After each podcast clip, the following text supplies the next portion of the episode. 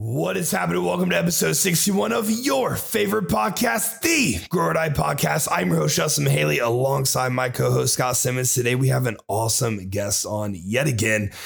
This time, it is Sam Miller, and we're going to do an extreme deep dive into physiology, into birth control. How does birth control affect your internal health? What happens when you utilize birth control? How does birth control affect your competition prep components?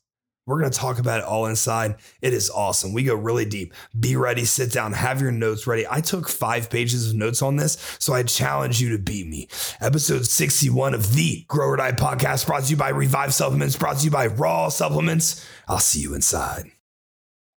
All right, guys, for those of you, you, you follow me on Instagram. I hope you follow Sam on Instagram as well. I'm going to plug his handle here in the description um, at the end of this segment.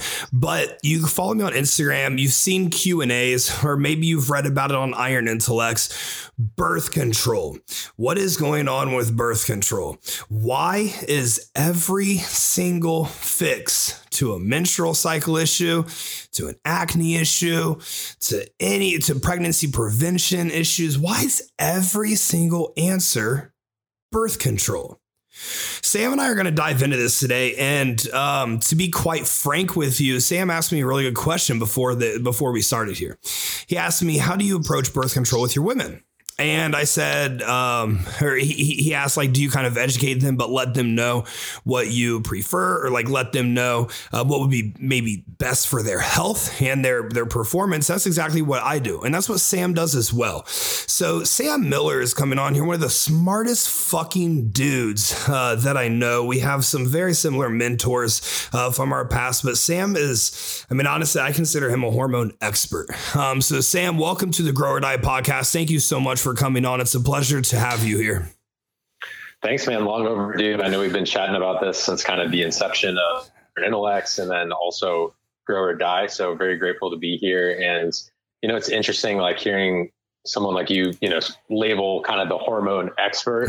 Um, I still feel like it's one of those things where you just like continue to learn and grow and, um, you know, trying to, you know, slap a label on anything can be difficult at times, but definitely hope that this will be informative for the women listening. And also, like, if you're a dude, this is going to be informative for you as well. And especially if you're a male coach, you have to understand how to articulate this to your female clients and understand the ramifications and how it's going to show up in training, nutrition, and lifestyle. Mm-hmm. So, really excited to dive in. Um, and, you know, unfortunately, since this is birth, birth control, we may be accused of a little bit of mansplaining, but I think we're going to do our best to keep it, you know, evidence based and also yeah. give some practical coaching practical coaching experience. Uh, and for those of you listening, like I do have a pretty even split in terms of my history, you know, working with both males and females. Mm-hmm. Um, so try to, you know, the truth is, is you can learn from each situation and regardless of, you know, their individual physiology, like mm-hmm. take, you know, take learning experiences from one client and apply it to another. So hopefully everyone listening comes in with kind of an open mind. And even though we're talking about birth control, I think there's going to be a lot of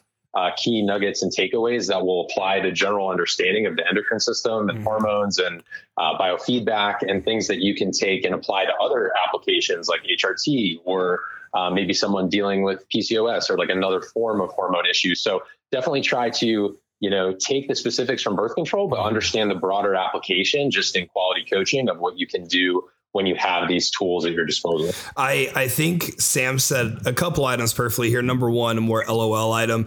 Look, Sam and I, it is going to be an element of mansplaining. We are not women. We do not experience the side effects of birth control. We have never taken birth control. What Sam and I do do is we get fucking results in people who are on birth control, who are not on birth control. We've assessed out, I mean, I would say cumulative thousands of, of uh, panels of blood work done from people on versus off. We've brought back menstrual cycles in women who look like there's no fucking hope. I'm not saying we can fix everything and, and, and anything in front of us, but I feel pretty fucking confident in what we are doing, what we are saying. I also always, always, always, when we're talking about anything like this, or when we're talking about performance enhancing drugs, or when we're talking about anything that, you know, kind of a gray area, there's two sides. There's my side, and Sam and I are on a similar side here. And then there's also the other side.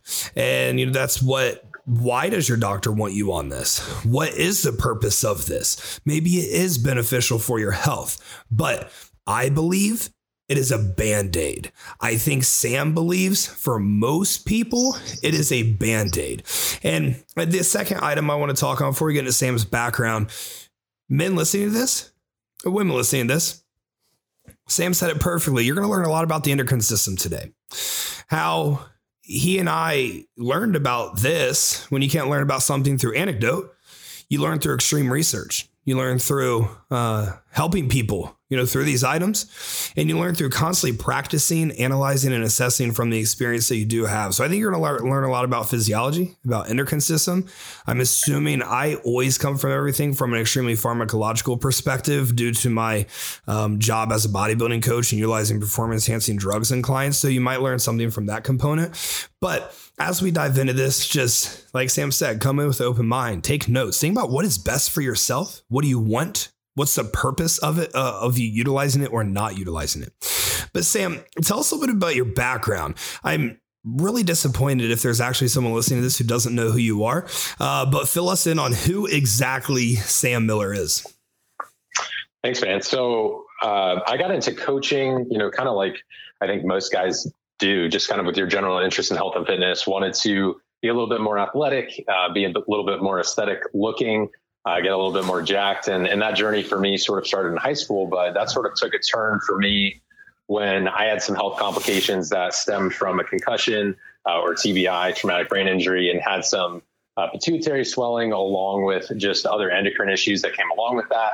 Coupled with the fact that you know my primary source of nutritional education were resources, you know, magazines and uh, things like you know Men's Health or whatever was, was kind of popular at you know Barnes and Noble or whatever you'd grab it, uh, you know, at the grocery store at the time. And so for me, kind of some nutritional missteps combined, you know, with my concussion led me to unfortunately have to spend a lot of time, um, you know, with doctors and endocrinologists at a very young age, learning about how to control, you know, my own situation through health, fitness, and nutrition. And very fortunate. I know you and I, like you mentioned this earlier in terms of mentors. So obviously I want to kind of acknowledge them. But yeah. early on in my fitness career, um, both John Meadows and Scott Stevenson, who, if you're in the bodybuilding realm or even the fitness realm in general, um, are two very seasoned vets when it comes to training, nutrition, pharmacology, just really um, all elements. And so, fortunately, I met um, you know these guys for a little bit later in their career, had a little bit more wisdom, and they kind of educated me, like, dude, I don't know that you want to necessarily be on these prescriptions that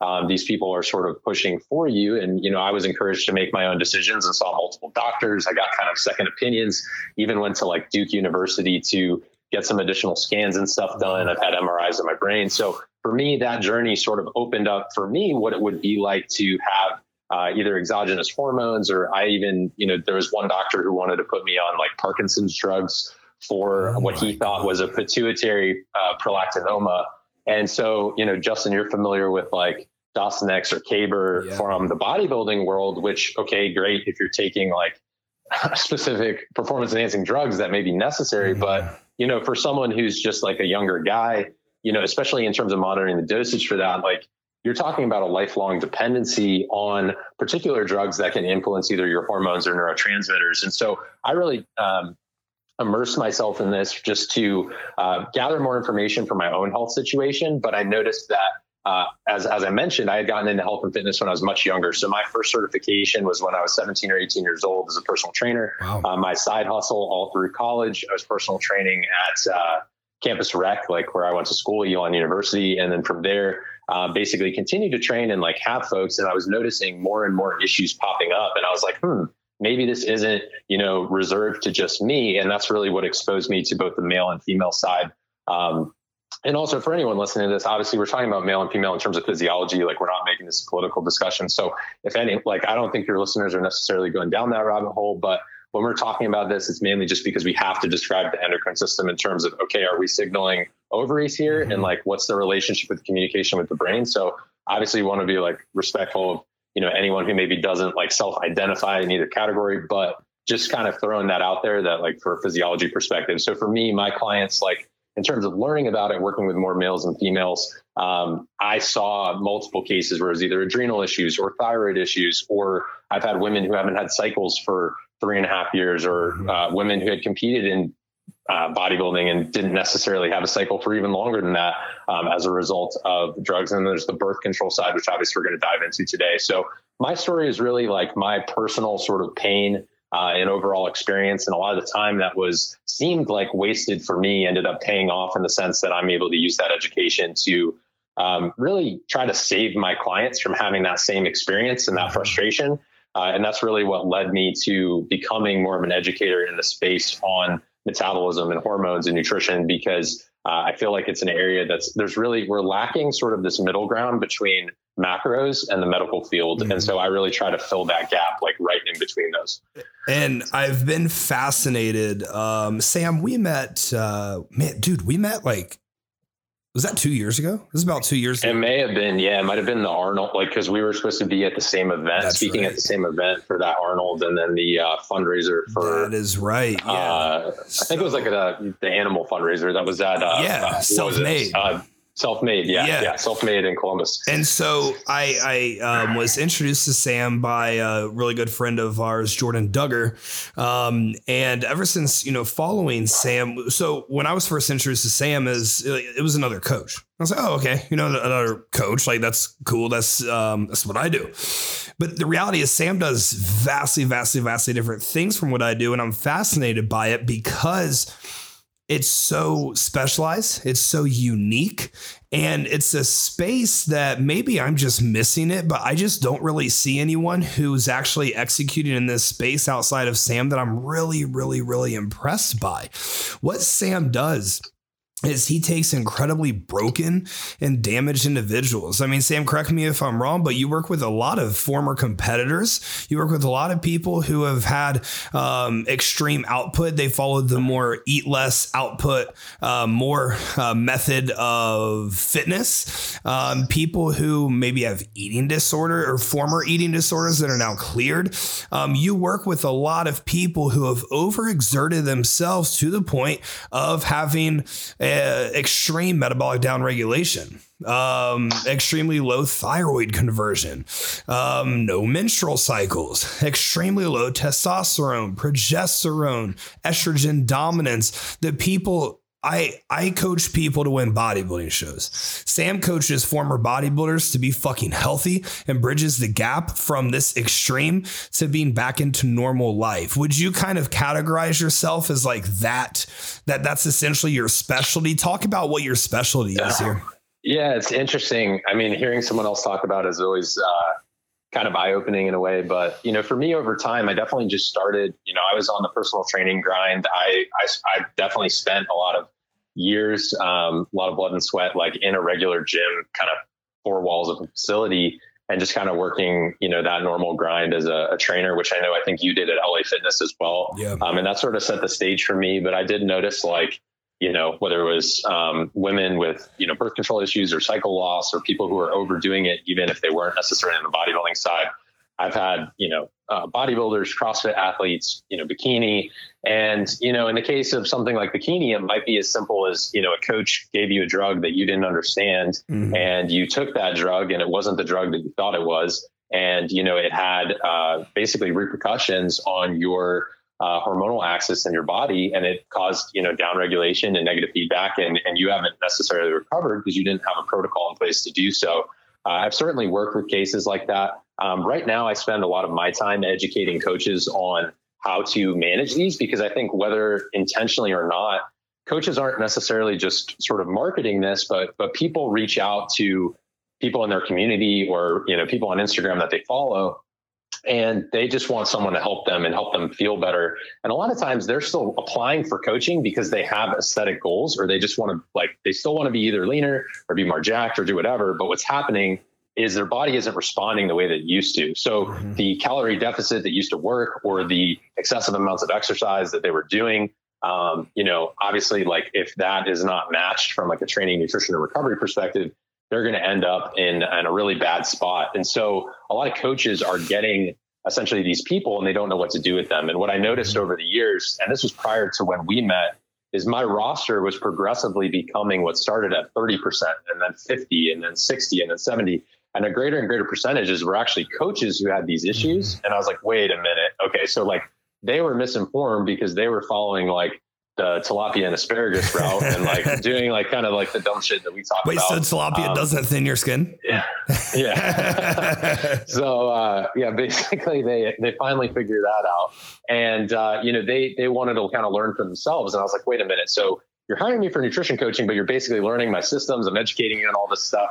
And so I, you know, a couple couple years ago actually developed uh, a mentorship for this process. So my ability and bandwidth to take on one-on-one clients is a bit more limited, but for special cases and for people who are like really don't have a lot of other places to turn, uh, I do try my best to accommodate. And we do have some um, assistant coaches on my team that can sort of support that process as well. Uh, but right now, my main focus is, you know, the ripple effect. If I can educate 10 coaches how to do this with 50 clients, that's mm-hmm. 500 people. Mm-hmm. If I do it myself with 50 people, that's only 50 people. So I still try my best to, you know, I had someone reach out the other day with a Dutch test result, literally no progesterone, no estrogen, um, struggling. So it's just very, it's kind of heartbreaking to see. And so for me, I'm like, okay, how do I like scale this level of impact of where I can educate people? And so podcasts like this are amazing because we're able to teach coaches like, hey, red flag, like this is a major issue. We need to identify this in blood work, biofeedback, initial assessment, and uh, you know really draw that attention. But you know, I, I think you sort of the synopsis was really good. That's definitely where I was in my career, like over the last few years. Um, you know, I'm just trying to not be one of those like fake business coaches that throws up a, a Photoshop Lambo and is like, hey, you know, join my team.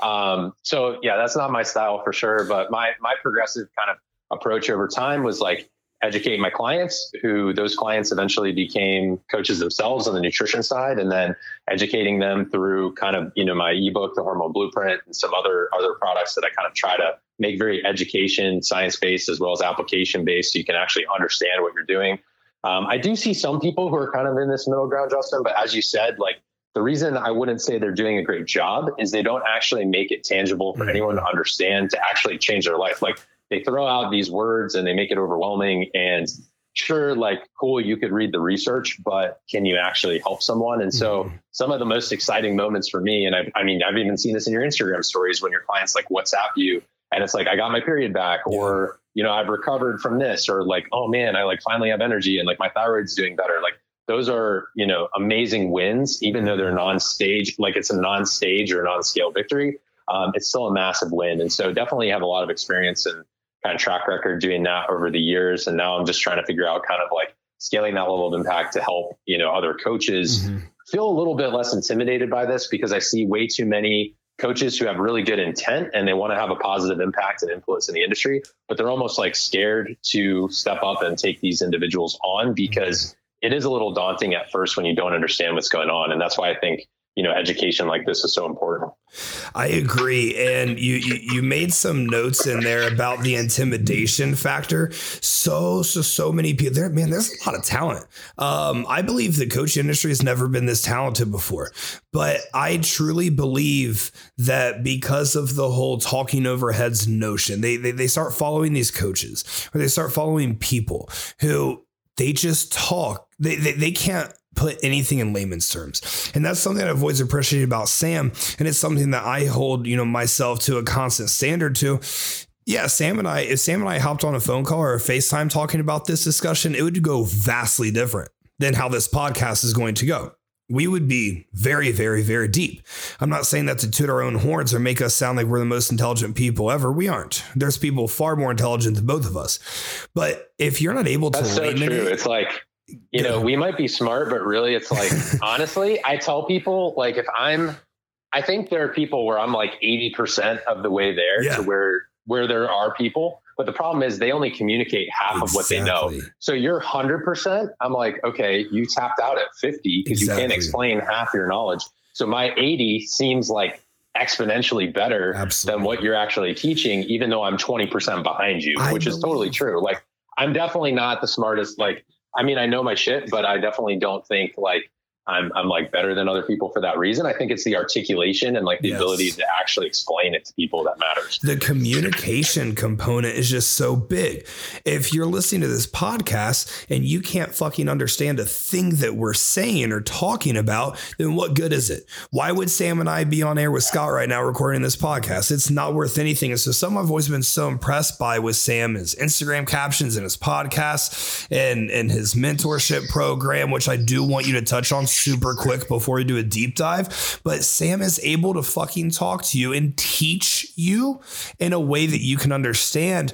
And I think this is something I, I also think, Sam, a lot of these people that get really intelligent, they have these fucking egos of like, I want I want to bury you with my intelligence. I want to make you feel stupid through my intelligence. So I'm going to use these huge fucking words that are directly out of an endocrinology uh, uh, book and you're not going to be able to understand a goddamn thing. And so that's yeah. always been frustrating. Sam does a really good job putting things in perspective. So, Sam, really, really, really quick, we're going to jump into assessing broken athletes. But for people who are going to listen to the next 40, 50 minutes of this podcast, I want them, they're, they're going to become very drawn to you. I want them to understand what your mentorship programs all, offers because I think you're doing a great thing there. So, give us a super quick deep dive into that, and then we're going to get rolling. Yeah, so a couple iterations, like no matter where you're at in your journey, whether you're just starting out and you need something like, oh, cool, I can't afford mentorship, you know, start with something like an ebook.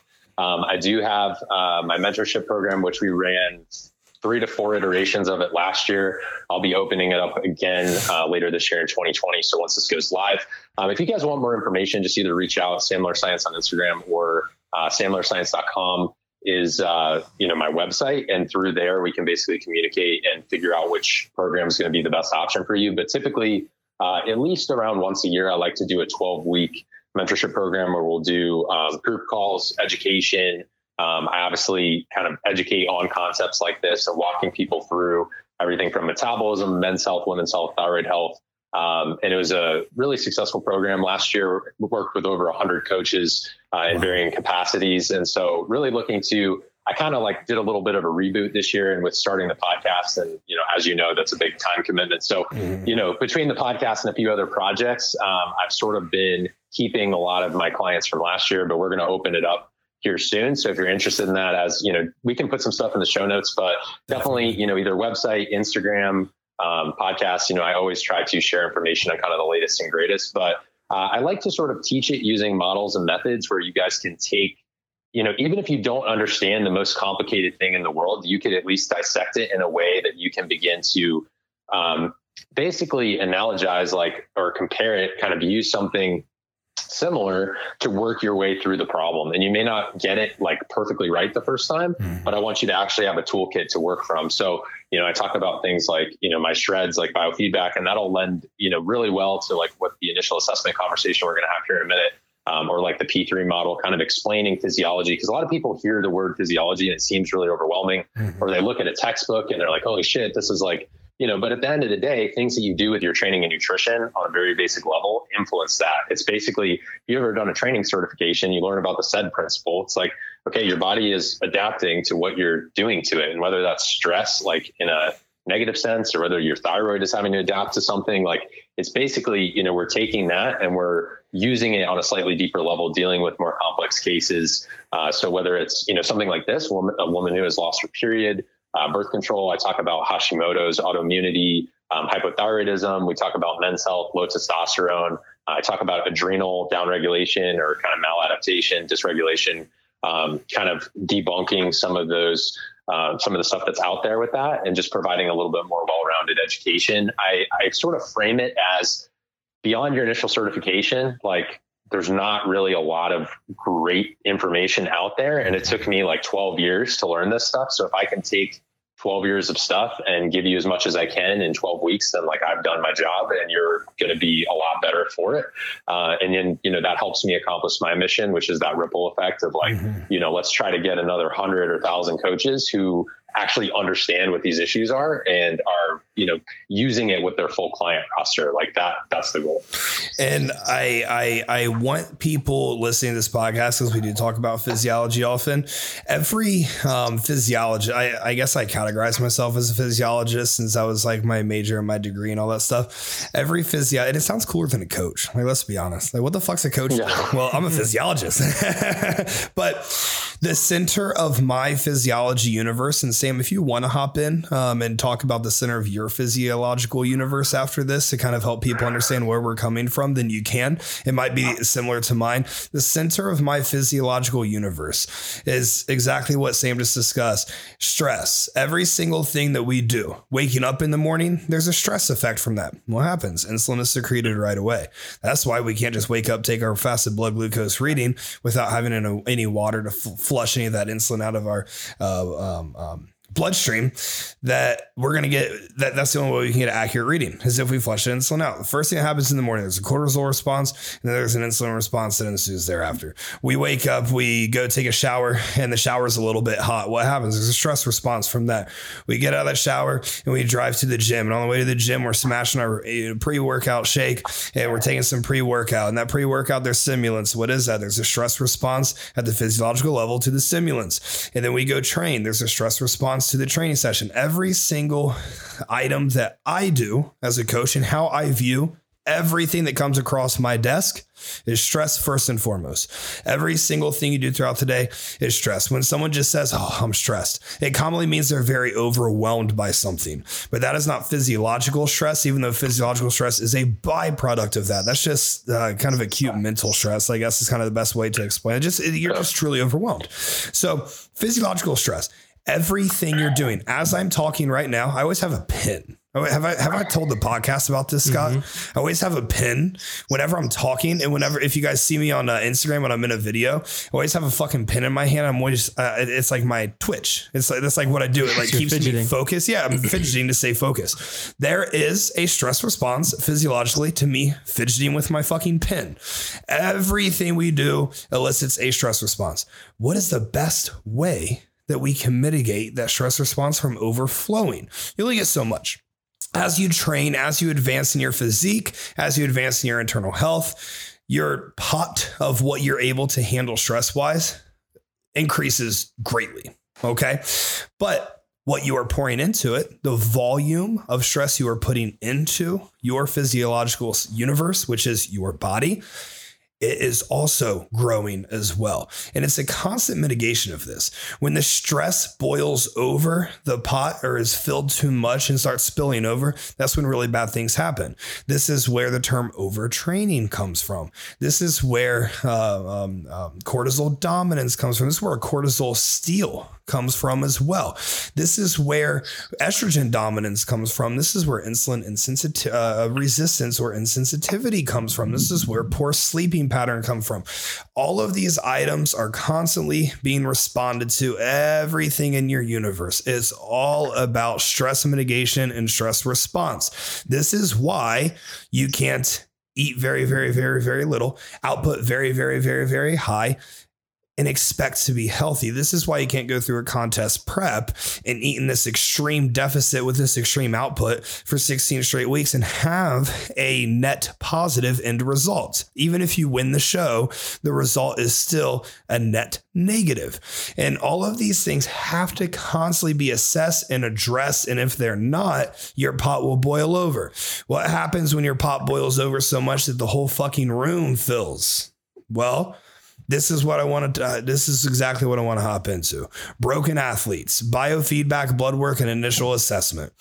When someone comes to you, Sam, no progesterone or extremely low luteinizing hormone or extreme estrogen dominance at the E1, E2, E3, or extremely low testosterone or extreme testosterone dominance, whatever the case is, take us through your just initial process. What do you look for? Um, the way you and I would discuss this might be a little different than how we would discuss it with the pod.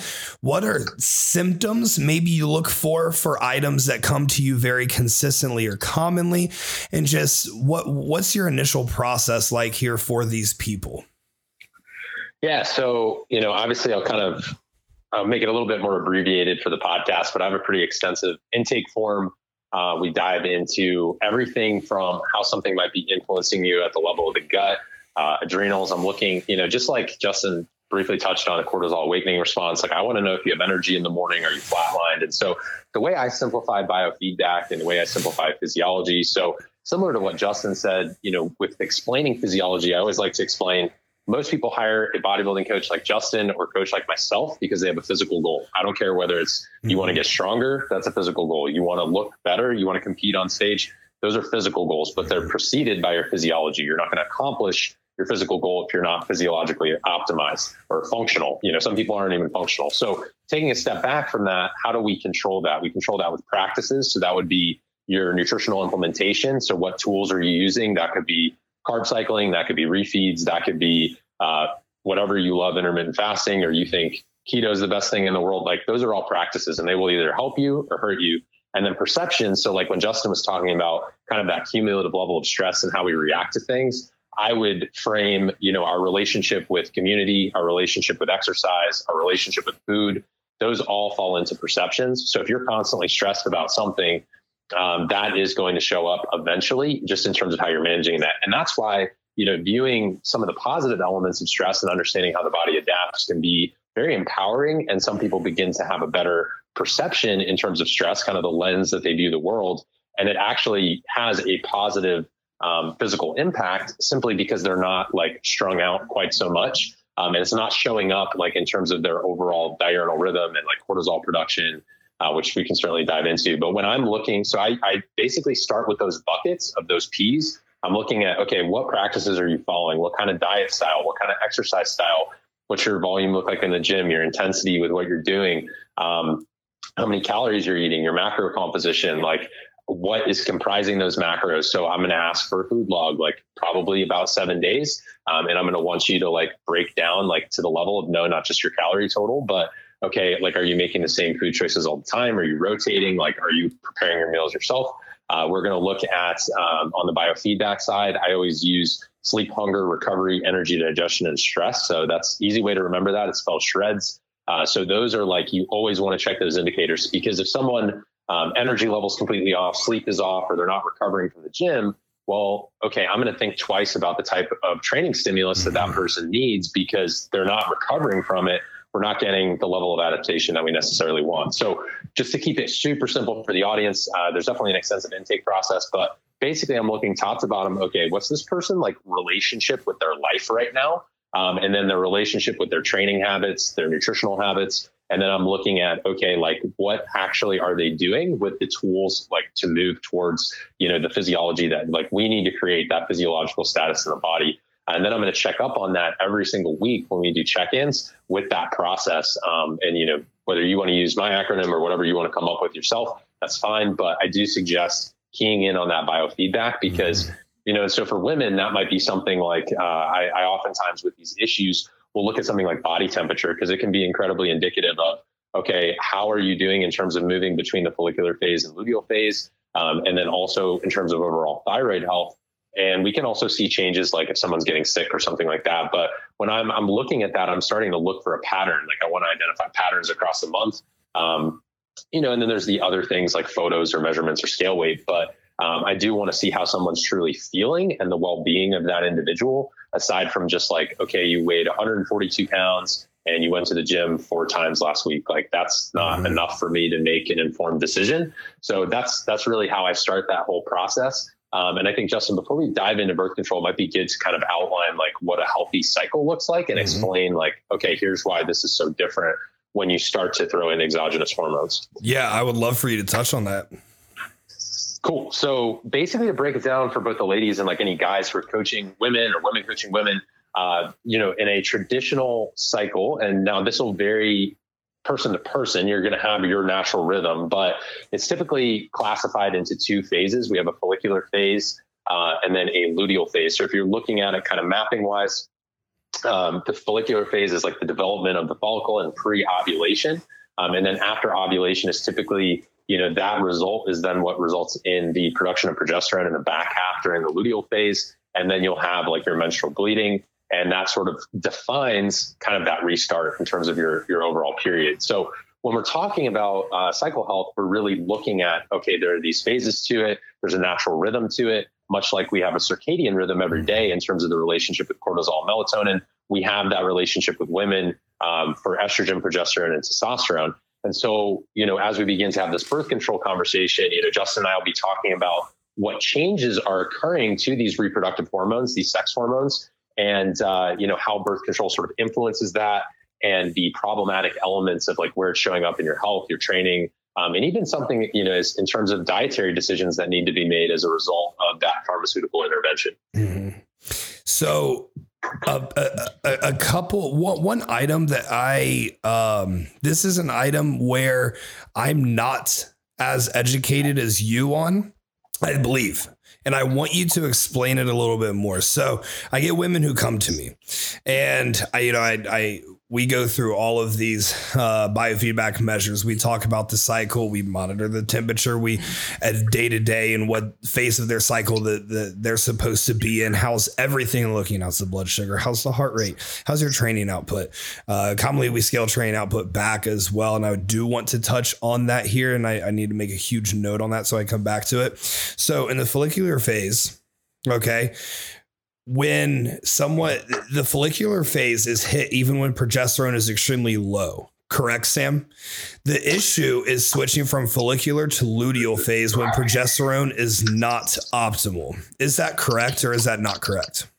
Yeah so for the most part the changes we are seeing and this is why colloquially people will sort of term like estrogen dominance is because um, really progesterone a great way to think about it and a great way to think about the luteal phase is one of two things are happening. You've either ovulated and you conceived, and progesterone is protective. So, a great way to remember progesterone mm-hmm. progesterone is incredibly important in preventing miscarriages. Mm-hmm. So, if you are out there and you are trying to become fertile or you are looking to, um, you know, have a child with your partner, it's important to understand that progesterone is protective. And so, that's what's changing the length of the cycles, is typically whether or not you're ovulating. Um, I would I would go as far to say that like if your if your estrogen, progesterone, testosterone are off, um, you could say you're still having a follicular phase. I would just call that like monophasic. So you're not really having follicular luteal. You're just really having like a monophasic. Like you're not having really a cycle um, in the sense that there's two two elements to it, and and some of this will depend on the type of birth control and stuff that you're on. Mm-hmm. Um, but that scenario where you're not on birth control, maybe you either come off or you don't have a cycle. Usually, what's happening with stress um, is we're seeing negative feedback at the level of the hypothalamus and pituitary. That may influence luteinizing hormone and follicle stimulating hormone production, mm-hmm. where, which will influence estrogen, progesterone. If we're not ovulating, um, you know, big part of progesterone is related to that corpus luteum uh, and everything that sort of happens in the luteal phase in the back half. So I think you did a good job of explaining it. I would just say, like, for my level of comfort and like with the audience, just to keep it simple for them, just view it as if you're healthy, you've got two phases if you're kind of unhealthy, whether that's birth control or you've lost your cycle, it maybe looks like you're maybe just in more of one phase the whole time, or you're not really seeing those fluctuations in body temperature. It's how I would um, sort of outline that for them. That makes sense. And I want to touch on um, progesterone. So, people who are going to be listening to this, they're going to be like, So, if my progesterone's low, what do I do to bring it up? And I want to talk about what I do and, and my clients. And, Sam, if you are comfortable sharing some of the items you do in yours, yeah. um, then, then go for it. So, what I do, and this is going to bring me back to the training note here this kind of jumping 10 steps back, but then I'm going to bring it back forward. So Sam talks about, I'm going to assess how your intensity in the gym is if you come to me and these items are off. I'm a huge, I'm the biggest proponent there is of taking your sets to failure. This is for an extremely healthy body. This is for someone who is able to go to that place. Is someone who's able bodied. Able bodied does not mean you're able to get to the gym and train hard. Able bodied means that all of your biofeedback measures, all of your blood work measures, everything is perfectly aligned for you to be able to take sets to failure, optimally recover, and not fuck your circadian rhythm, not well, really not fuck your circadian rhythm, not fuck your menstrual cycle, not fuck your recovery, not not overfill that entire stress fucking bucket that we have. Because let me tell you, I've had women who come to me they have these perfectly fine cycles. All of a sudden, they start training to failure. They miss a cycle. What happened? the bucket overflowed. Some people cannot go there. What do we do? We scale back training to failure. All of a sudden, we're training to two reps uh, left in reserve. all of a sudden the cycle comes right back, just like it, just like it was, because the stress response, the recovery necessities from taking sets to that level in the gym are too extreme. They're too much for every for some people to handle. Now, people come to me like ninety five percent of them are able to take sets there, ninety five percent, and and everything with me. The first item I manipulate when I see stress is accumulating too far is the training component because that's the most stressful and taxing thing on my team that we do as a training. I never have anyone doing high cardio. I mean, the highest cardio I've had any prep client do this year is 42 minutes. So I've never, I, no one's ever doing a ton of cardio, and that's 42 times five. Sam knows it's not that much, and those other competitors listening to me, like yeah. that's a good amount of cardio, but that ain't two motherfucking hours a day. and and so the most stressful thing we do is training. And so okay, we see that the stress response overflowed.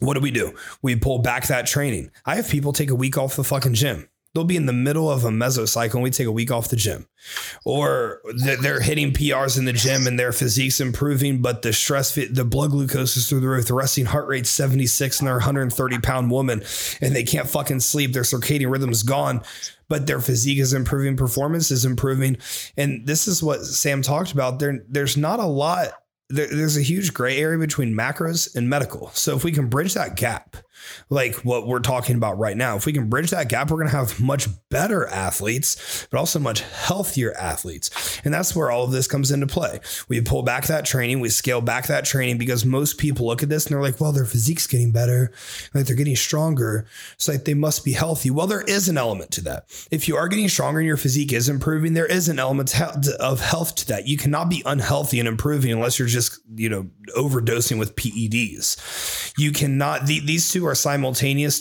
to an extent. I'm not talking about nothing Sam and I are talking about is just good enough. We're talking about what's optimal. What's optimal for performance of a human being's physiology, first and foremost. Okay. So, coming back around to the progesterone because when you're overstressed, what's going to tank? Progesterone. This is why women in prep lose their cycle I would say 90% of the time because you have to leave room for a gray area. But over 90% of the time, women are losing their cycle from progesterone. If you listen to other people, they might say estrogen and they're completely fucking off base. Progesterone is why most women are losing their cycle. You get too stressed, it tanks. You're in a contest prep phase, you get too stressed because you're dropping so much body fat. Okay. Your food is lower, your cardio is higher, you're extremely fucking lean. Progesterone tanks all of the other fucking yeah. hormones tank. Your your estrogen will definitely tank too. I mean, it's going to tank as well. Progesterone's going to go first, and then if you're yep. losing body fat, you have to remember. Well, one, you're going to have the estrogen produced naturally by the connection between, you know, um, just in your HPG axis. So between the hypothalamus, pituitary, and gonads. So in females, obviously ovaries, In males, um, that's your testicular axis. But what's also happening is, you know, aromatase, that enzyme is very, it's, it's more rich and it's more mm-hmm. densely concentrated in fat. And so if you are a female that still has some level of body fat, you can produce androgens now, whether they're in the adrenals or related to your other reproductive hormone production from the ovaries.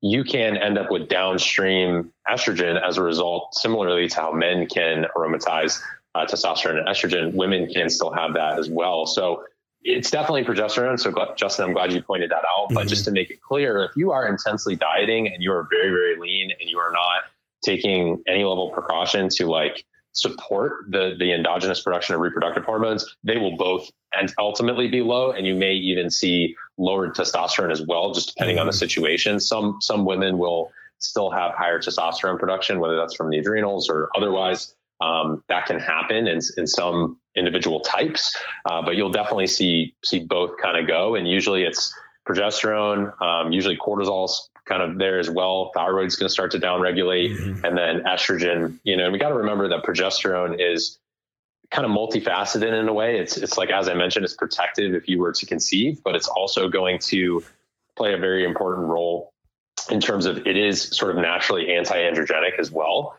Um, and so when you don't have progesterone, like it does throw off that natural female balance of hormones.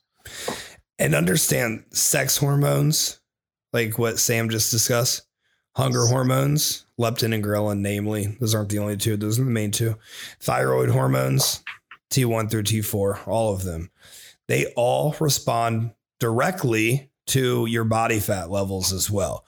Now, there's also a cap on this. There's there's an optimal area, there's a non-optimal area. The optimal area is when you're just honestly at a healthy body fat percentage.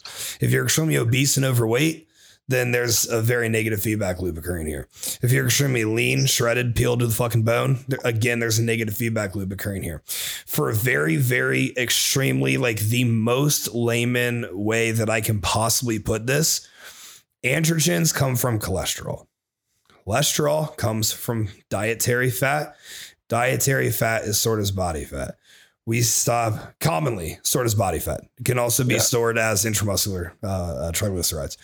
Commonly, as we drop body fat, this means that we have less cholesterol available. Less cholesterol available means we have less androgens that are able to be made. At that point, your body starts prioritizing shit. So Sam mentioned testosterone commonly uh, might hang around a little bit longer. Um, truthfully, uh, so, uh, so yeah, that, that's that's what I was kind of going to build upon. We we have research now that says uh, this could be true. In my anecdote, uh, there, there's also a difference. This is why there's such gray area. There's also a difference in being fucking lean and like being peeled to the bone. Like when I put my clients on stage and they're natural, there's I mean, there's no way oh, around. I mean, everything's tanked. Yeah, everything's I mean, tanked. Everything's transient gone. hormone changes. I mean, a great study on this was. Um, actually, I, I, think I don't know if he still coaches, but he used to do some natural prep coaching. But um, there's a guy, Andrew Pardue, did a study on trans like transient changes in natural bodybuilders, and you'll you'll definitely see thyroid and testosterone go down as well. Mm-hmm. Um, just more so for the ladies, like your T level, your test levels without performance enhancing drugs are not crazy high to begin with. Mm-hmm. So, and especially if you have a history of birth control, they're likely going to be low to begin with. So your your changes that you're noticing, I think they're more perceptible from the decline in progesterone and the the change of estrogen. Like women to be like naturally like hella anabolic just is like fairly rare. Like you're going to see lower androgen levels, obviously compared to males. Um, so we definitely see that decline in testosterone. I think for women, it's just really important to understand that like if you can if you can get your progesterone and estrogen in a pretty good spot, you're cycling normally, um, you're eating, you know, as you should, and your training is on point, like your testosterone should fall in line, um, assuming you're you're managing your your stress, your cortisol. Um, that's I think something that's important to mention as well is like the role that these are all integrated. So I'm glad Justin brought up like hunger hormones. Um, you know, obviously we have our corticosteroids; those those are stemming from the adrenals. Um, but you know, if you have you know issues with the thyroid, it's going to show up uh, in a number of areas that can influence fertility. If you're having um, issues with the reproductive hormones, that's going to play a role in terms of what's going on. Um, you know, even reverse that kind of going back towards thyroid, and then even insulin and reproductive hormones. So, mm-hmm. uh, and that's where you see you know even certain cases of like PCOS and stuff like that. So very important to understand these all kind of like it's really the symphony of hormones. There's like an orchestra and everything's got to be like perfectly tuned. Um, and if it's not, like it's going to start to sound a little funky until like you no longer have a performance. And that's really kind of like the best way I could describe like that hormonal cascade that sort of occurs. But totally agree. Like if you're natural and you're peeled, like you're going to have lower hormone levels and you're just going to need to recover. There's not going to be a lot going on anywhere if you're natural right. and you're peeled. Let's be honest. So I want to touch super, super, super quick. This is, I'm going to give you guys a huge fucking secret. Huge fucking secret. So um, I've, I've posted this on Iron Intellects actually. Um, I want to talk about regaining optimal progesterone, FSH, prolactin, optimal levels to be able to have a healthy menstrual cycle here. And this is assuming post non uh, post hormonal birth control. And then we're going to backtrack slightly and we're going to both give you our thoughts on birth control. And then we're going to give you, and then I want Sam to deep dive into because he can go deeper than I can on this, which is why I want him on here specifically talking about this. Sam's going to talk about what happens internally on birth control. So, first and foremost, you come off birth control, you give it a month, two months, uh, commonly, I kind of like three weeks. Uh, you get your blood work done and it comes back your progesterone's tanked, your FSH, your prolactin. So the first move I make, I start trying to bring this back through less output, more intake. We're going to cut down training. We're not going to train to failure. We're going to cut down cardio if you're doing cardio, and we're going to focus on NEAT. I try to keep it somewhere between, like, honestly, as low as like 4,000 steps a day for some people who are really, really, really fucking tanked. Um, but I like to keep it under 9,000 steps daily. No formal cardio beyond that. I don't care about your body composition because we can very easily manipulate that. That's so easy to do. We're gonna pull. We're gonna add food. We're gonna take you. Eh, we're we're definitely going to be carb cycling, and the reason for a definite carb cycle in this situation is because it's not that you're gonna have low days. Your low days are gonna be maintenance days. You're gonna have high days because I'm trying to flex that thyroid output. I'm trying to flex that metabolic output and see how much can I take here. If we start with two high days a week, you have really good response to it. Fuck, now you can go to three. What if we have a really good response at three? Now we go to four. You know what more food means? More food with proper digestion, asterisks there. More food with proper digestion means we are getting healthier internally. This means we are assimilating nutrients. This means the nutrients like cholesterol from dietary fat are being utilized in, carbohydrates for thyroid output are being utilized the exact way we want them to be. We can keep adding high days, adding food, adding food, keeping output extremely low. Really good thing. And obviously, we're not going to let you get fat here. Okay. We're going to keep you in a very, very healthy place with body fat and with performance. Sometimes we can get that this back without any help from any supplements. That being said, that is sometimes. Oftentimes, we do not get it back. Oftentimes, I give it a two or three month span trying to get it back, trying to just return you to a healthy fucking level. Because there's also a, for me, there's a mental component of, man, I don't want to always rely on something. I don't want to come off birth control and now I start Chaseberry and Bezwecken. Like, what if we can get it without Chaseberry and Bezwecken? Now, Chaseberry and Bezwecken are both natural remedies. Okay. Bezwecken is essentially progesterone. Okay. But chaseberry, Bezwecken sort of last resort for me. Chaseberry is something we add in. Chaseberry liposomal uh, from New Ethics. Uh, it's commonly something we add in. We add in one dropper in the morning, one dropper in the evening. You can take this for up to eight months straight. Okay. After eight months, you can take a two month hiatus and you can run it for another eight months. What we're going to do is one dropper in the morning, one dropper in the evening. You're going to start seeing, if you haven't had a menstrual cycle like Sam and I discussed, you know, earlier this week, I got a client who I got three clients one, three years, one, two and a half years, one, one and a half years. That was their last menstrual cycle. These people went three years, two and a half years, one and a half years without a fucking cycle.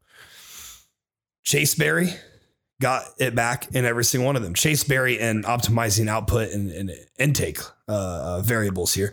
Chase Berry is fantastic. It is a natural remedy that optimizes progesterone, follicular, follicular uh, stimulating hormone, prolactin, and a host of other internal hormones that are so important for the ovulation process, for the protection of, of this entire process. The entire menstrual A through Z, these chaseberry is also, you know, pretty, uh, from my understanding, I've not done this anecdotally. From my understanding, it's perfect. It, it, helps you greatly through a pregnancy as well. That that that point you would uh, manipulate the dosage, but one drop per AM, one drop per PM. You take it for eight months. Yeah. I guarantee you. I guarantee you. As long as the other variables are optimized, which I'm not going to tell you how to optimize this right now. Um, there's only so much we can give, and it's so individual uh, to the client. As long as those are optimized, you are going to get it back. You are going to get those symptoms back. You run it for eight straight months, come off for two, another eight months. You can run this the rest of your life. You can run this forever. With Bezwecken, that's a little bit more individualized, but a very rough overview of it is we're going to take this Bezwecken. Dosages vary, so I'm sorry I can't just give you a dosage here. With the Bezwecken, we're going to take it, and when you start your cycle, which Bezwecken is going to, it, it almost it's like a jump start. It's like if you're car dies and you bring in another car to help jumpstart it, that's essentially Bezwecken. All right. Um, commonly, we can get it back without Bezwecken. Bezwecken, adding it in, there's nothing wrong with that at all, unless you have had issues previously with progesterone based items. We add this in, and it's going to jumpstart your cycle. When you're on your cycle, you cut Bezwecken off, but you keep Chaseberry in. Chaseberry, if you have really, really, really bad cycles, Chaseberry is going to ease uh, the the severity, if you will, of your cycle. So that's kind of as far as I'm comfortable going here because I also don't want people like not hiring someone like Sam and I and like running with this and just trying to do it on their own, then they fuck it up. Um, but Sam, is there anything you have to kind of add on to that? Yeah, I would just say with uh, Chase Berry or Vitex, you want to be so. Justin and I are usually looking at some labs with clients, mm, and so in that time, case. Yeah so because Vitex increases progesterone levels through increasing LH, so luteinizing hormone, you have to remember. So in the case of someone who doesn't have a cycle because of, let's say it's PCOS, um, PCOS, you know, guys like Dr. Serrano will base it off of a three to one ratio of luteinizing hormone to follicle stimulating hormone. If you are not um, having an ovulatory cycle, uh, basically meaning you're not ovulating, uh, or you basically you're having PCOS, some form of fashion of it, we would not like for example, with the type, first of all, PCOS is an umbrella term. So for those of you out there, it's not like one set of conditions. It's a bunch of different conditions that are like Rotterdam criteria. There's the NIH criteria. So we need to understand which type is which. If a female does not have a cycle um, and they have, if progesterone, so it, it's best used, Vitex is best used or Chasteberry is best used when progesterone is low, LH is normal or low, and prolactin is high. Um, if you have a situation where uh, you have high levels of LH, uh, I, it would not be advisable to incorporate Vitex or Chasteberry because, um, you know, most women who have, well, not, I shouldn't say most women, there are several categories. One of the categories of PCOS um, is a little bit more insulin resistant and they have high levels of LH already.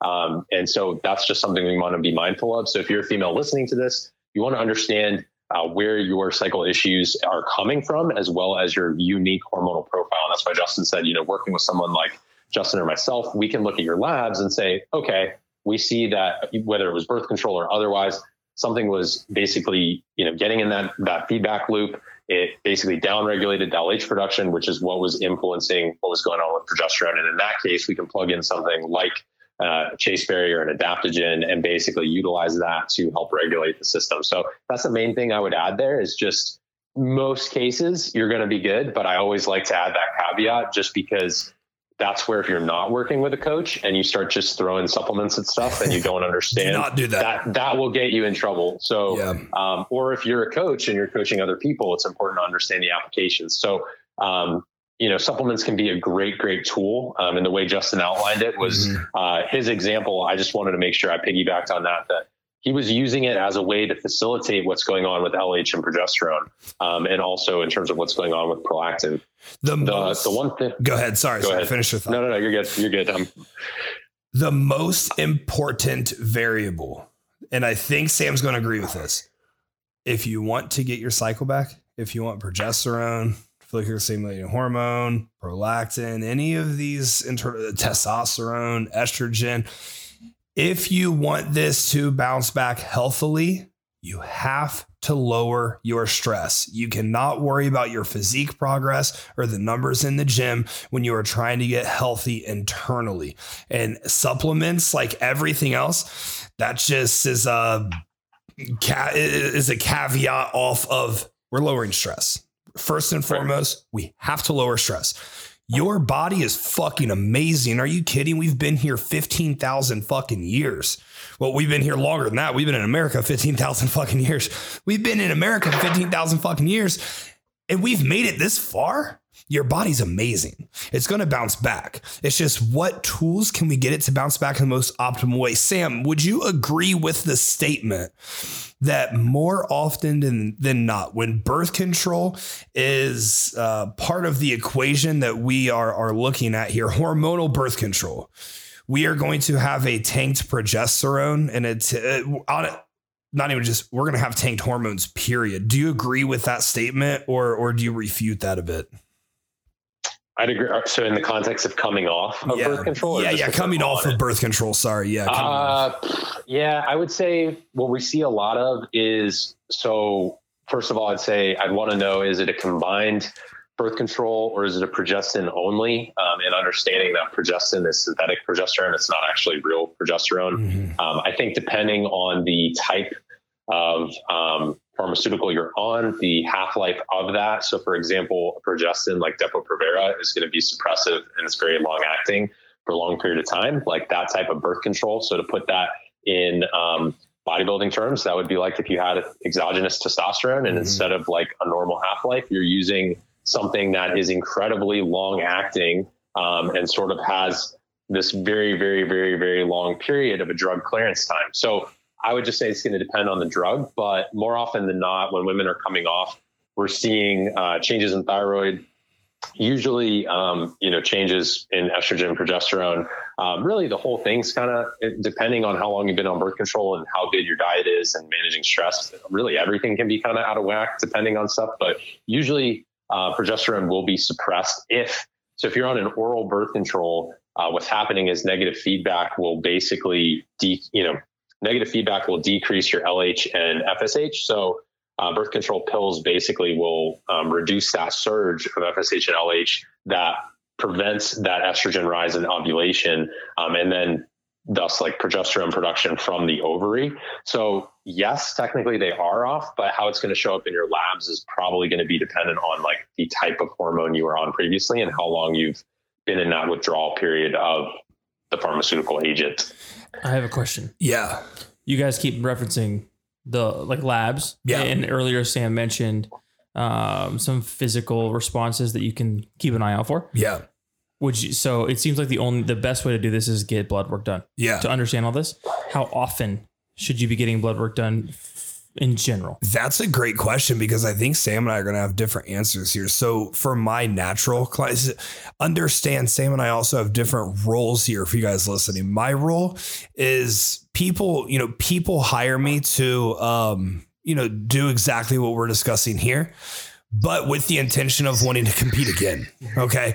And I I think I mean Sam, Sam do you do contest prep at all? I've had bikini so I've had um I've had women come to me who didn't have a cycle and then we've competed or they've come out of, you know, CrossFit or of course. Know, definitely I've I've prepped people before. It's just it was kind of like where the need was. Um, so I've seen both scenarios. Um, if you're trying to get healthy to be on on stage again, my key word there would be you want to build a resilient endocrine mm-hmm. system and you want to have good stress management practices and become very self aware. Uh, your post on on Instagram the other day, I believe, is Wednesday. So if this launches on Friday, like two days ago, if you look in Justin's feed, great post on self awareness around training, whether it's injuries or whether it's your biofeedback. Um, I think that's especially important for national competitors. Um, so yeah, I've, I've you know, done some um, guys through bodybuilding or physique and uh, women on the bikini side. So I've certainly seen it, but it became, uh, I guess, where I was needed. My area of need and expertise was really that like post uh, recovery because there's so many mm-hmm. coaches right now that are just absolutely, absolutely like tanking things for folks. Um, yeah. Unfortunately, I've been able, you know, sometimes we've had to use stuff like you know Vitex, and sometimes we can get it back naturally. Um, but I, I, would say, Justin, we're probably not that different in terms of like the frequency of labs. I would say it's dependent on what meds and like pharmaceutical agents are in your system. Yeah. Um, and that would include whether it's like from a doctor or PEDs. Either way, like I still need to know how that's influencing your system. Um, competition goals, overall age, previous health issues, like that's really what's going to determine the frequency of blood work. Um, if you're just if something's been prescribed by your doctor, they minimum like minimally should be drawing labs once yeah. every six months. Minimal, like that's, that's like based on insurance. Mm-hmm. Yeah, yeah. Minimal. So that's and, and, that's if they're good. Now, chances are they may be doing once a year. Yeah. I think once every six. You know, if you have more complex issues, you might be doing the 12 week follow up. Like, yeah. let's say we had a particular action plan in place. Now, I might need, not need the full panel again. I might go in more targeted the next time and say, all right, I need thyroid, I need um, you know, reproductive hormones, or maybe we get a Dutch test if we're seeing issues like we don't really fully have a full picture. Yeah. Um, we might go in and see, okay, what's converting, what enzyme activity is going on. Because uh, a lot of people view estrogen as this one hormone, but there's actually several different types of estrogen, estradiol being obviously the most common, mm-hmm. um, but we have different ones, and depending on which one is sort of predominant, that plays a large role. So, Justin, I think we're pretty similar on the labs. I think the only difference really is I think we'd agree it's going to be dependent on your condition, like, mm-hmm. and also how soon are you competing. Um, if you're not competing and you're a lifestyle client, it's really going to fall into does your biofeedback indicate to me that there's a problem that's throwing up a red flag that says I need to look under the hood um, and kind of go. It's it's like you know when you have your vehicle, if everything's working, you're going to follow the regular oil change intervals for the most part. Mm-hmm. Uh, if something's not working, like you're going to take it in the shop, you're going to look under the hood and see what's going on. Uh, but people, for some reason, don't do that do that with their body, but they'll do it with like a Honda Civic. so you know, you want to make sure you're looking under the hood uh, and you have an idea of what's going on, especially if you're fatigued, especially if you're having recovery issues. Um, but yeah, I think we're probably like on the same page on on that side. I think it's it's really, I'm sure we would agree, it's context dependent. You know, individual health and like your markers are important and also what do your previous labs look like if they look like shit yeah i'm going to want to follow back because like if I'm doing my due diligence as a coach, I want those numbers improving. I want them climbing, or I want them in a healthy, you know, in, a, in, more of a functional range, not just what Western medicine says that like fat people should be in a range to be yeah. healthy. You know, understand the ranges that I need you at and Sam needs you at are vastly different than the ranges that are considered op- normal ranges. Normal is average. If you hire Sam and I, you, you are not average. You you, right. you, haven't been average. You haven't done average. You don't want to be average. Um, and so the the last point that Sam made there is one I want to elaborate on. Well, actually, the last two. Number one, don't treat your Honda Civic better than a Ferrari. We were all birthed as a Ferrari, so fucking treat that Ferrari the way that it needs to be treated. That's not just with your blood work; it's with everything across the board.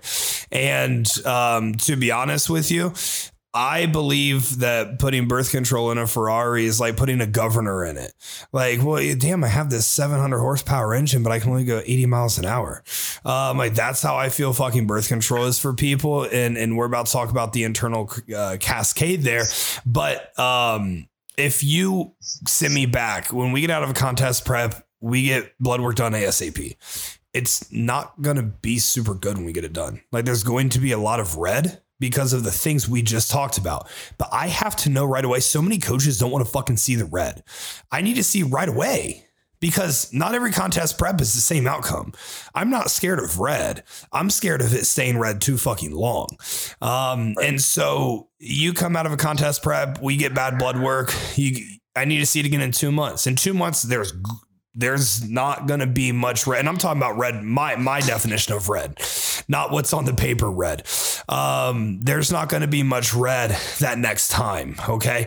And so normal people, not a prep, two times a year. If you get me bad blood work or you get me blood work that I say something needs addressed, I need to see it again in two months. Two months gives me eight fucking weeks to fix something. Holy shit. In eight weeks, you can I mean, Jesus, we, we, you know we we can we can do amazing things in eight weeks. Um, but Sam, let's. I want you to talk about because, like I said, you can go deeper in this than I can. Um, and for those of you listening, there's not many people I can fucking say that about. so tune into this one. Birth control, the internal cascade. I'm not sure where you want to start. I'm not sure how far you want to take it. Um, I want, I, I, I, might want to interject in a place or two to uh, um, talk about bodybuilding specific. Uh, but go ahead, take this one away. What does birth control do internally? Um, and I'm assuming we're going to focus more on progestin based birth controls because I think those are kind of the most popular. But whichever route you want to take this, I want to hear this spiel. Yeah, we'll start with kind of the umbrella terminology and overall kind of pharmacology. And then from there, we can, uh, well, I'll say generalized pharmacology so the audience is like on the same page. Um, and so all form, all basically all forms of birth control work primarily through something called feedback inhibition. So by providing synthetic forms of estrogen and or like a progestin, which is synthetic progesterone, birth control basically tells the brain that hormone levels are quote unquote normal is causing it to basically reduce its own production of those hormones. Um, so with that, we're going to have reduction or inhibition of the release of luteinizing hormone and follicle stimulating hormone. So understand that LH and FSH are kind of these precursors. They are triggers to your reproductive hormones. They're basically, you know, to your sex steroids you need in a natural body, you need LH and FSH. So if you come from the understanding, if you understand TRT, if you understand PEDs, if you understand super physiological doses of anabolics, you understand that when you take those, you downregulate LH and FSH through that basically feedback inhibition that's going on at the level of the brain. People think about hormones and they put them in these buckets, right? We've got like, okay, here's our bucket of thyroid hormone, here's reproductive hormones. But really, what's going on is our brain is connecting with the individual glands and tissues in the body It's seeing what's going on at the level of a receptor and that overall pool of what's in the serum. Um, so what's floating around in our bloodstream. And then it's going to make adjustments. It's basically like our brain is calculating and conducting biofeedback and blood work all the time. Even if you don't go to LabCorp, you don't go to Quest, you don't get your blood draw, whatever, your brain's that. still going to pick up on it. So with that, it's important to understand that you know hormones work similarly in the body. So if you take thyroid hormone, the body's going to stop like downregulate thyroid hormone production. Uh, if someone takes anabolic steroids, the body will reduce its own production of testosterone. So these are natural processes of downregulation that occur as a result of taking basically that term exogenous when we're talking about pharmaceuticals it just means external to the body it means i either took a pill i took a shot i got an implant i have a mm-hmm. patch whatever it is you are getting an exogenous source of hormone. It's an external source whereas your internal production is termed as endogenous production. Mm-hmm. so that's kind of the overview. Now with something like uh, progestins you know we have several different types. Um, in terms of birth control usually we're looking at either a combination pill um, or we are looking at progestins. And so the eight different progestins are divided into four different classes uh, or generations, basically dependent on when they were developed, uh, and then their overall structure, pharmacology, how they behave in the body. Um, and so progestin, just to simplify for the audience, progestin is not progesterone. It is a term that sounds very similar, but it is actually synthetic progesterone. So whereas progesterone can be anti-androgenic, progestin in itself can sometimes behave almost like an androgen, but we're not necessarily getting like the good, you know, testosterone benefits of an androgen. It's just sort of doing this dance, and it's a little bit confusing both for the body and just in terms of like us as coaches keeping a handle on this. So the introduction of birth control was primarily synthetic estrogen, um, ethinyl estradiol, um, and that contained, you know, we've had various doses of ethinyl estradiol, and basically the combination pill combines that form, that synthetic estradiol, with a synthetic progesterone, so progestin. And it is basically putting you in a different um, cycle state. You're really not truly cycling. And when people say I have a pill bleed, that is not actually like a menstrual cycle. Um, you might be bleeding and you take the sugar pills, but it's mm-hmm. not the mm-hmm. same.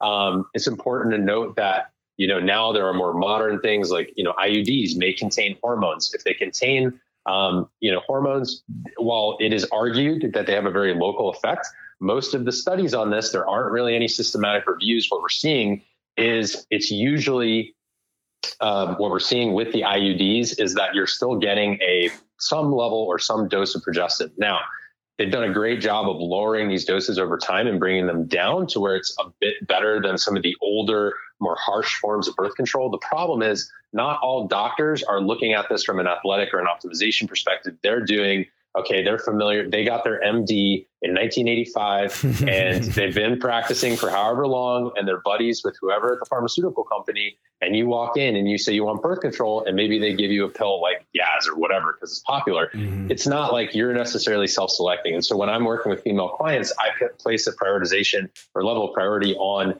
educating you on you know what the birth control does in the body how it behaves the different hormones that are there um, and understanding that there are many different types of birth control. There are rings and patches and shots and bar like literally like Nexplanon is like a bar that you put in your arm. You've got um, i think i said pills already. You've got the different iuds and then you also have the copper iud which is non-hormonal um, but basically most of the like first three generations of progestins are you know, at least the first one or two were more androgenic, causing more side effects.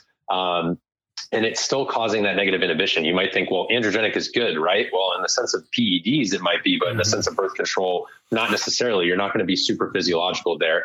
Um, so when we have, you know, we move to more of the fourth generation of progestin, you know, that's um, not derived from testosterone, but more, um, you know, kind of other products. So we have spironolactone, uh, which acts a little bit more like a diuretic and causes the body to lose water. So that progestin that. behaves it behaves a little bit more like a woman's natural progesterone. So natural progesterone is anti-androgenic, um, whereas a lot of these progestins can behave a little bit more androgenic. So you have to understand there's different classes, um, different hormones. Like someone who takes ethinyl estradiol different than progestin. Someone who takes a combination that's different. An IUD is different than an oral contraceptive uh, in many ways. And so really um, the most severe effects that I've seen in clients seem to be from the Depo-Provera shot because it is basically you go and you get a shot once every three months. Um, and it's a little bit higher dose, whereas like even something like an IUD um, or otherwise, you're getting like a much more controlled uh, amount of the hormone. And with IUDs, they intended for these to be localized uh, based on placement. And so serving as both a barrier method and providing a much lower dose of hormone. Uh, but we're still kind of learning more and more about these over time. Um, so we can certainly take it anywhere from there. But I would just say for the audience listening, most important thing to understand your body has a feedback loop. When you're normally cycling, your brain is communicating with the ovaries to basically conduct this normal cycle. You have an ebb and flow of estrogen and progesterone. Mm-hmm. When you take a birth control product, you are suppressing, um, you're basically suppressing estrogen and progesterone. And that means the pill is doing its job because the woman is not likely to become pregnant. It's basically preventing you from conceiving. So even if you have a pill bleed, you're not necessarily having that normal menstrual cycle. So that's kind of number one, first and foremost, the most important stuff to sort of outline. But there are indirect effects of birth control as well. So we can see changes in thyroid binding globulin, you're also, which is basically, um, anytime you hear the word binding globulin, it's basically binding agent that will bind to reproductive, either reproductive hormones or will bind to uh, thyroid hormones. So TBG is thyroid binding globulin. Um, if you see SHBG, that stands for sex hormone binding globulin, you can pull these on your labs uh, and see what's going on. And so, one of the issues with oral birth control is your body will, especially with something like an ethinyl estradiol, your liver plays a large role in what's going on there. And as your liver is sort of working its way through these hormones and putting them into action in your body, uh, you will have changes in things like SHBG, mm-hmm. which that can actually make the suppression of your reproductive hormones even worse because now, you know, birth control will already tend to lower free testosterone. And now if you're increasing SHBG, well, SHBG can bind to test, which then, you know, can create even more issues. So that's a problem in itself. Uh, we'll sometimes see depletion of things like B vitamins and minerals, gut dysbiosis. So the oral birth control is really something that I watch out for, especially the the earlier, um, less novel um, types, just mm-hmm. because one, it involves the liver. Two, we get some downstream effects that aren't even like specific to reproductive hormones. I think that was absolutely beautiful. that was Thanks, absolutely man. perfect. I want to tie in um, a couple of items here. Number one, I had no idea that progesterone that progesterone was made from aldosterone. That's so it's not so not not aldosterone, but um, well, it's not necessarily aldosterone. So it's the fourth. So there's three generations. Yeah. So basically, the first. Um, so I'm going to give you an example. I think I actually took some notes beforehand just to have this. So like um, norethindrone was like a first generation progestin that okay. was you know had some androgenic effects. Um, you'll see you know uh, some of the iuds might be classified as you know second or third just depending on it. Um, the it, so it wasn't um, aldosterone but it's uh, Drospirenone, Drospirenone. These are all really super interesting spellings, but yeah. uh, D R O S P I R E N O N E. This is newer, so I haven't actually had a client who has um, been on this particular type. Okay. Uh, but it's used sometimes when you have um, women who are having some androgenic side effects or maybe unwanted hair growth. Mm-hmm. Um, they'll per, they'll provide uh, spironolactone, uh, which is sort of a little bit of a diuretic compound in a way, oh, but also bad. I thought anti-androgenic. My bad. I I. I I remember you said Spiro, not aldosterone, um, which okay. is shocking. Yeah, I just wanted to clear up because yeah. so also with progesterone and progestins, you got to remember like is there a chance that it can involve the mineral corticoid receptor, which is responsible for fluid regulation? Mm-hmm. It's a possibility because we're not like, you know, I don't know that we have a full comprehensive understanding of of all of these. You have to remember with birth control and a lot of things with, with pharmaceutical drugs in particular, they are looking at safety and they are looking at efficacy of the intended use. So let's say the goal is we are trying to use a contraceptive to keep women from getting pregnant. Well, if it keeps you from getting pregnant and you basically don't die and don't have any major health issues over a like uh, whatever chronological period that they're using a study, they will likely approve the agent as you know for use because mm-hmm. it was one it didn't like they're not looking at optimal performance they're not looking at um, bodybuilding they're mm-hmm. looking at hey these people were able to not conceive they mm-hmm. didn't have babies and they didn't die and or there were no like drastic, you know, overly st- uh, statistical significant changes. Mm. And even if there were side effects, they can put that on the pamphlet. So like when you get any prescription, whether it's like um, something that you go in and you just have a cold, uh, or you go in and you get a hormone, there's going to be like a leaflet, like basically a, a, brochure for your medication, and will list all the side effects. Mm-hmm. That's basically them disclosing what's going on. But in most of the studies, they're just identifying those. So whether that's um, you know weight gain or acne or anything like that, mm-hmm. like they'll just disclose it in that like little thing that most people probably don't read.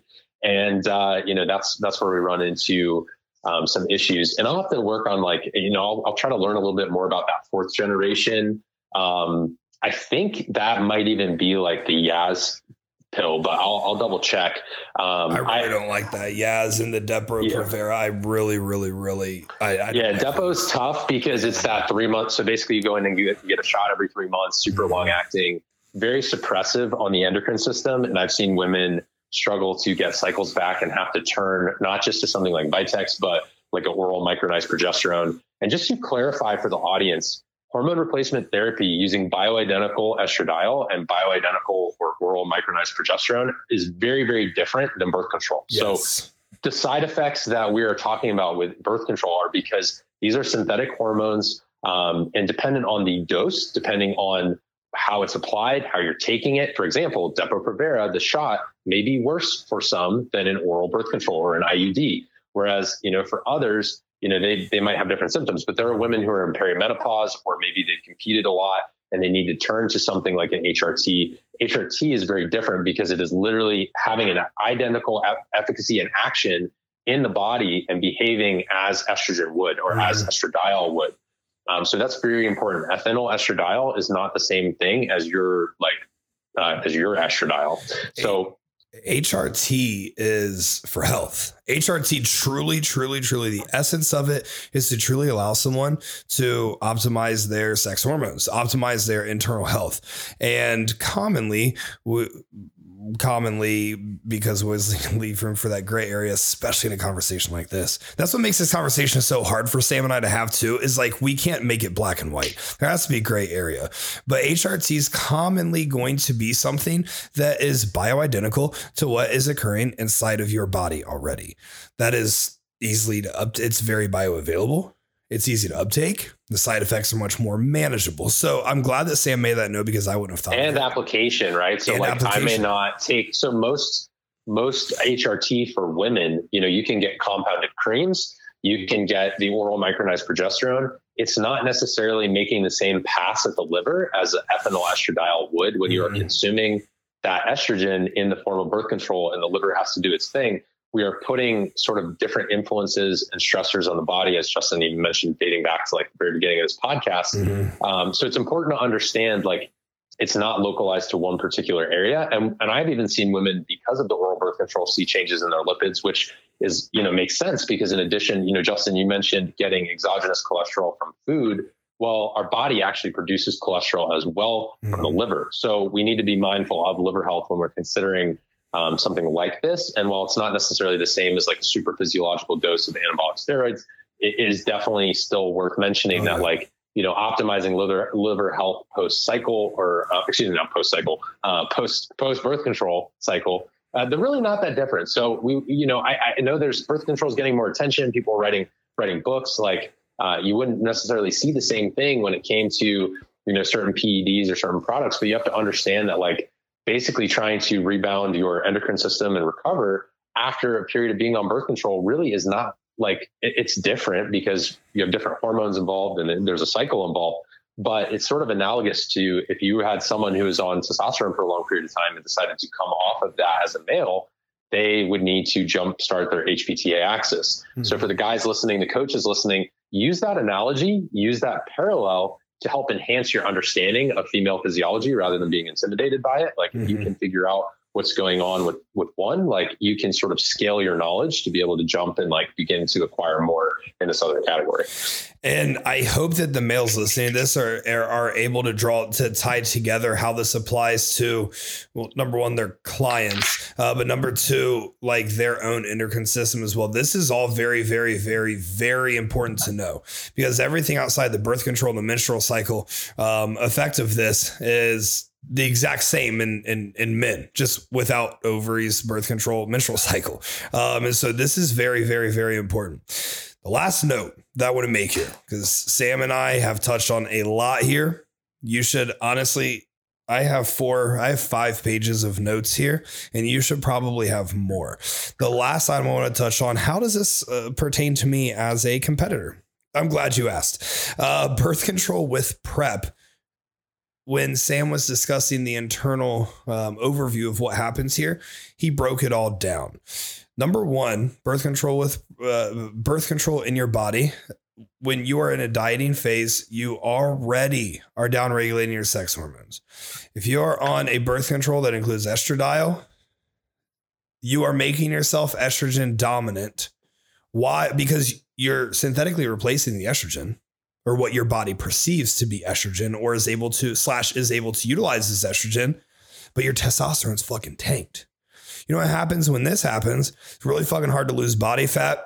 It's really fucking hard to keep nitrogen, uh, internal nitrogen levels high, which we know high uh, or optimal nitrogen levels are imperative for keeping muscle tissue around during a prep. It's going to make you feel fatigued. It's going to make you, it's going to delay your recovery. Your growth hormone, your thyroid uh, conversions, your thyroid hormone, they all respond to this. You essentially can turn yourself into an, uh, you will turn yourself into an estrogen dominant state at some point during contest preps if you are on a birth control that contains estradiol. So we're prepping, we're prepping, we're prepping, we're getting after it, we're getting really, really, really lean. Hormones are down regulated, but sex hormone binding globulin can increase. Sex hormone binding globulin is increasing. We already have extreme low testosterone. Sex hormone binding globulin goes and grabs testosterone, or in the thyroid, it goes and grabs active thyroid hormone that we need. We need to use this, not not just for to winning a show, not just for performance or, or, or you know, any of those items. We need this for fucking health. And bodybuilding competition is already not a very healthy thing. Adding birth control on top of that, you are setting yourself into a, cas- a, a, a hormonal cascade that, holy fuck, at this point, even Sam and I, even the people that we were talking about are more educated than Sam and I in this even we're all fucking stumped as to what's exactly happening because it's all just a hypothesis at that point and we're trying to get into a, a contest shape. Well what's going to fucking happen? I can tell you what's going to happen here. Your cortisol is going to increase greatly. We have this thing called a cortisol steal and this happens really commonly in a stressed body. Of course goes hand in hand with stress. Cholesterol goes through many different phases before it ends up as testosterone or estrogen. But a phase that's far beyond. This about two steps before two two steps before testosterone is it can be converted to cortisol. As we get very stressed in the physique as we are becoming more estrogen dominant because your body senses estrogen is the last place after testosterone that, that cholesterol ends. Your body senses estrogen increasing. Your body knows it, it understands that testosterone is low, but it estrogen, which is beyond testosterone, is high. So we're just going to kind of neglect that. And now we have all this freed up for a very stressed physique to have a cortisol steal. Cortisol steal takes more cholesterol. Um, I, I, am completely blanking on the hormone that is in between cortisol and cholesterol. What well, oh, so between you're saying cortisol and cholesterol? Yeah, so between cortisol and cholesterol. Um, pregnenolone. Pregnenolone. Yeah, pregnenolone. Pregnenolone. So I do got to jump in just because this is yeah. something that I recently. So not recently, but a couple years ago, this is exactly how I used to teach it, and yeah. I've actually I've learned that because adrenals basically so we can we can produce uh, testosterone uh, well in women we can get a small level production from the adrenals mm. um, we can essentially uh, you know, produce things. Progesterone is primarily from the corpus luteum mm-hmm. um, after we have uh, basically, you know, ovulation. And so if, you know, the synthetic birth control is suppressing LH, um, you know, and we're suppressing kind of that endogenous estrogen production, we're going to end up with issues with ovulation. So the reason I'm sort of stopping you, so I used to use this all the time to simplify this for uh, my clients. And so what I sort of learned, and I'm still sort of figuring this out, um, is so versus looking at it as pregnenolone steal or progesterone steal, uh, individual. So that cholesterol, if it's being transported, you know, by star protein into a mitochondria,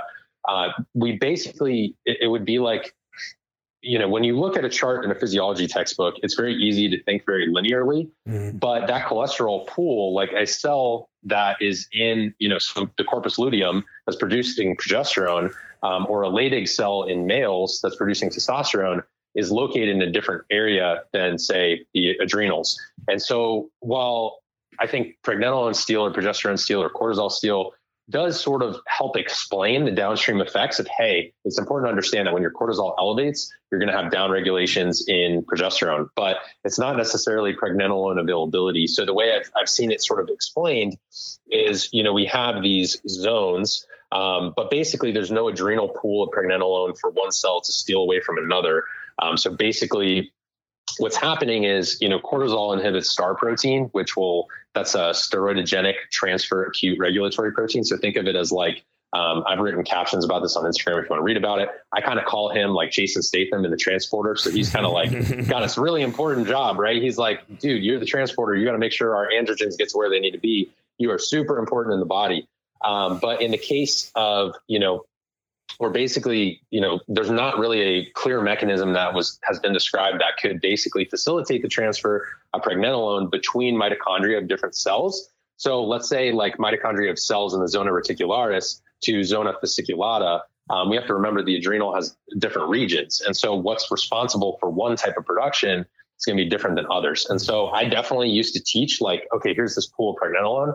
I think it's helpful if you're a beginner in thinking like, hey, like uh, basically when stress is elevated, I'm going to end up with, you know, these downstream reactions of less reproductive hormones. Really, where I see it happening is both at an enzymatic level. Mm-hmm. Um, so, for example, with thyroid hormone, if cortisol elevates, it's going to inhibit the conversion of T4 to T3. So that's deiodinase. That's that enzyme there. If we're looking at basically reproductive hormone and what's going on, um, cortisol inhibits star protein. So that's at more of this like downstream level. But most importantly, cortisol is going, when you have elevated cortisol levels, your brain picks up on that. So remember, I said that daily blood work that we're kind of talking about, that our, our body is sort of doing the scan mm-hmm. at all times. Um, basically, the brain is what's going to downregulate that production. So we even see that with excessive exercise. Um, I believe there's even a study I've read, um, got to find this guy's book, um, but basically, I think his name was uh, Robert Sapolsky, was basically talking about how even endorphins, like excessive amounts of exercise, can mitigate luteinizing hormone production. So there's an example of where stress or presumably heightened cortisol levels,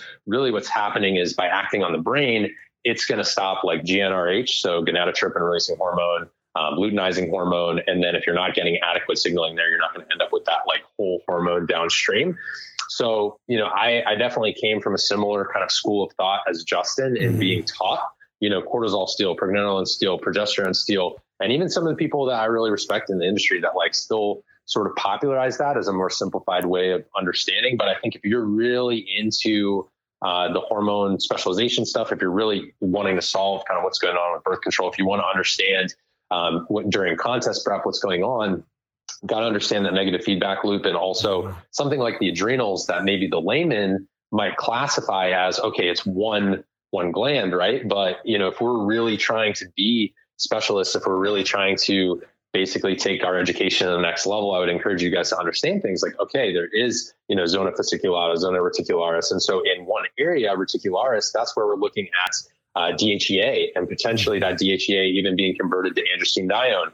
If we're in the fasciculata, we're looking at either cortisol or corticos, uh, corticosteroids, which obviously that would play a role when we're talking about things like inflammation and just overall stress hormone and stress response. Mm-hmm. Um, you know, when we go to that other zone, we might be looking at something like aldosterone, and that's why you know the adrenals also have a close relationship with overall like fluid fluid regulation, fluid balance, and you see people with adrenal diseases, you know, Addison's or Cushing's have mm-hmm. issues with you know that overall water retention. So Justin, I had to jump in there. I know we agree on like ninety nine percent of everything, yeah, but that's beautiful. I just want to make sure that that they're aware that that's out there. And like I said, guys, like this is something where I've had to admit, like, hey, I used to like when I learned this, this is how I learned it, and it's because in the textbook someone laid it out in front of me, and they were like, cholesterol goes to pregnenolone, pregnenolone goes to progesterone, and it's very easy to look at that diagram and say, cool. Well, if cortisol basically just swipes this cholesterol then I'm not going to have what I need to make pregnenolone, so I can't make progesterone.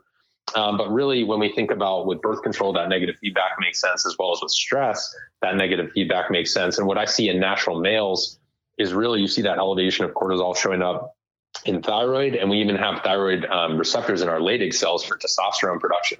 So with that, you know, you're going to see changes in testosterone and then that star protein, Jason Statham, my man, he's responsible for bringing that cholesterol yep. in there so you can make androgens. So you've got to have that cholesterol transport. And so that's where you start to see a lot of issues is, you know, people think about these like reproductive hormones in buckets, but you got to understand there are enzymes, just like you mentioned, T, like, so one thing I thought was brilliant earlier is you mentioned like T1, T, T2, T3, T4, right? Mm-hmm. Well, depending on what's going on in an enzymatic level with deiodinase, which is influenced by stress, it's influenced by zinc, selenium, exercise, like, you know, even, you know, just our overall like micronutrient status, gut health, liver health, that conversion of T4 to T3 is largely kind of governed by what an enzyme is doing in our body. And that enzyme is going to take its action depending on how we're treating our body, our lifestyle. And so, you know, just to kind of echo, I think I kind of built off what Justin was saying, yeah. but I think that's a great place to start. Like if you were looking at a textbook, you would see what Justin is saying. I think with an image in front of you, mm-hmm. so it doesn't really do Justin justice. It's hard to say that. It doesn't do Jay justice without having the diagram there because I think his explanation would make a lot more sense. But for you guys listening, I just want you to understand if you are sort of thinking about that steal component, understand it's more of a metaphor um, mm. for just like overall when one goes up, one goes down. And even when dieting, we see HPA, H, you know, hypothalamic adrenal axis goes uh, basically is upregulated. So those are that's cortisol. Um, that's kind of how you would describe the cortisol steal is like basically HPA is upregulated, whereas HPT, so your thyroid, typically downregulated because you have compromised conversion of T4 to T3. We see elevations in TSH because your pituitary is working harder. And then on the reproductive hormone side, you know, we're starting to see changes as well during the diet phase, like I mentioned, because of, you know, all those other influences. So I think you can see how, um, you know, just in sort of terminology, it makes sense because you're mm-hmm. ending up with lower. But if you're really trying to be like, by the book. I've been like schooled on this by too many functional med people, and now I'm like, I, have like got to pay it forward a little bit. No, um, I love that. I love so that because it's, it's a different renewed, way of viewing things. Yeah, well. that's sort of my renewed renewed understanding. And there are guys out there like. And Justin, we can talk offline after this, but there are people still posting about that all the time and running, oh, yeah. you know, mentorship type type classes. And i'm sure like even you know some of the supplements you mentioned earlier yeah. you know we can connect the dots. So yeah. I just like want to make sure that that's like out there. And i'm, I'm even working to potentially like bring that to a seminar this year um, so that people have that better understanding. But i think it's a good way for the average person to kind of get that initial grasp on the material. But if you were to look at it as sort of different zones, you can it makes a little bit more sense. This is why at the beginning of the podcast I called Sam a hormone expert because like like that bucket analogy was like oh shit it's like it clicked the light on.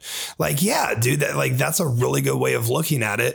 Uh, the the zone analogy rather than the bucket analogy. Like that's a really good way of of viewing and being able to further explain just how the entire I guess cascade of hormone from beginning to end works. Um, honestly, like yeah, this, the, or just like cells. In simple simple terms, right? Is like yeah. cells in your ball, cells in your balls or, yeah. or your ovaries yeah. are different than cells in your adrenals. Yeah, right. So like that's just the basic way. Or you know when people are talking about the steal, I want to be like, so you're telling me like I know LeBron's good and everything, or you know, LeBron's going to steal the ball from um, you know, he's going to, you know, steal the ball against his opponent on a different basketball court. Yeah. It's like, cool. They're in the same complex, but they're not in the same like arena. That right. so I might have, they might be in a tournament and there's three courts nearby. But, you know, if I've got, um, you know, Kawhi Leonard and LeBron going one on one, like mm-hmm. I, if they're on one court, you know, I can't go and have, you know, Kevin Durant like try yeah. and steal the ball if he's playing in a different game. So yeah. you got to remember your cells, like even though your body is very interconnected, you do sort of have like different areas and different cells are responsible for doing different things. So hopefully the basketball analogy helps. Otherwise, maybe you guys are just more confused and you're like, I just miss sports. well, hey, they're back. They're, they're, almost they're back. back. they're they're almost back. I got to watch Giannis play basketball today, and I'd say it was a thing of beauty. there you go. So no, that that that was perfect. I think this was the most informative podcast we've done. I know Sam and I could go on for three fucking hours, um, honestly, about this, and then take a nap and go back at it again. Um, so Sam, yeah, this was very informative. I think you guys got out of this exactly what you wanted. If you sat down, you took notes, you listened to this, you have a better understanding of what to, what what goes on, not just with birth control, but really um, internally from endocrinology, physiology, uh, the pharmacology. We covered a lot of items here. This was a really dynamic and adaptable podcast, and I really, really, really appreciate you coming on, Sam. We have to have you out again. I want to talk about some thyroid um, and some gut stuff here as well. So Sam's going to be back on here again. Sam, where can people find you? Give us your uh, ats and your website one more time. Yeah, for sure, man. Well, first of all, all of you should be on Iron Intellects. So Agreed. that's number one, uh, right? So I, I, have to do that just because, you know, Justin was kind enough to have me on the show. So, you know, Justin does a lot of free content for you guys, the podcast.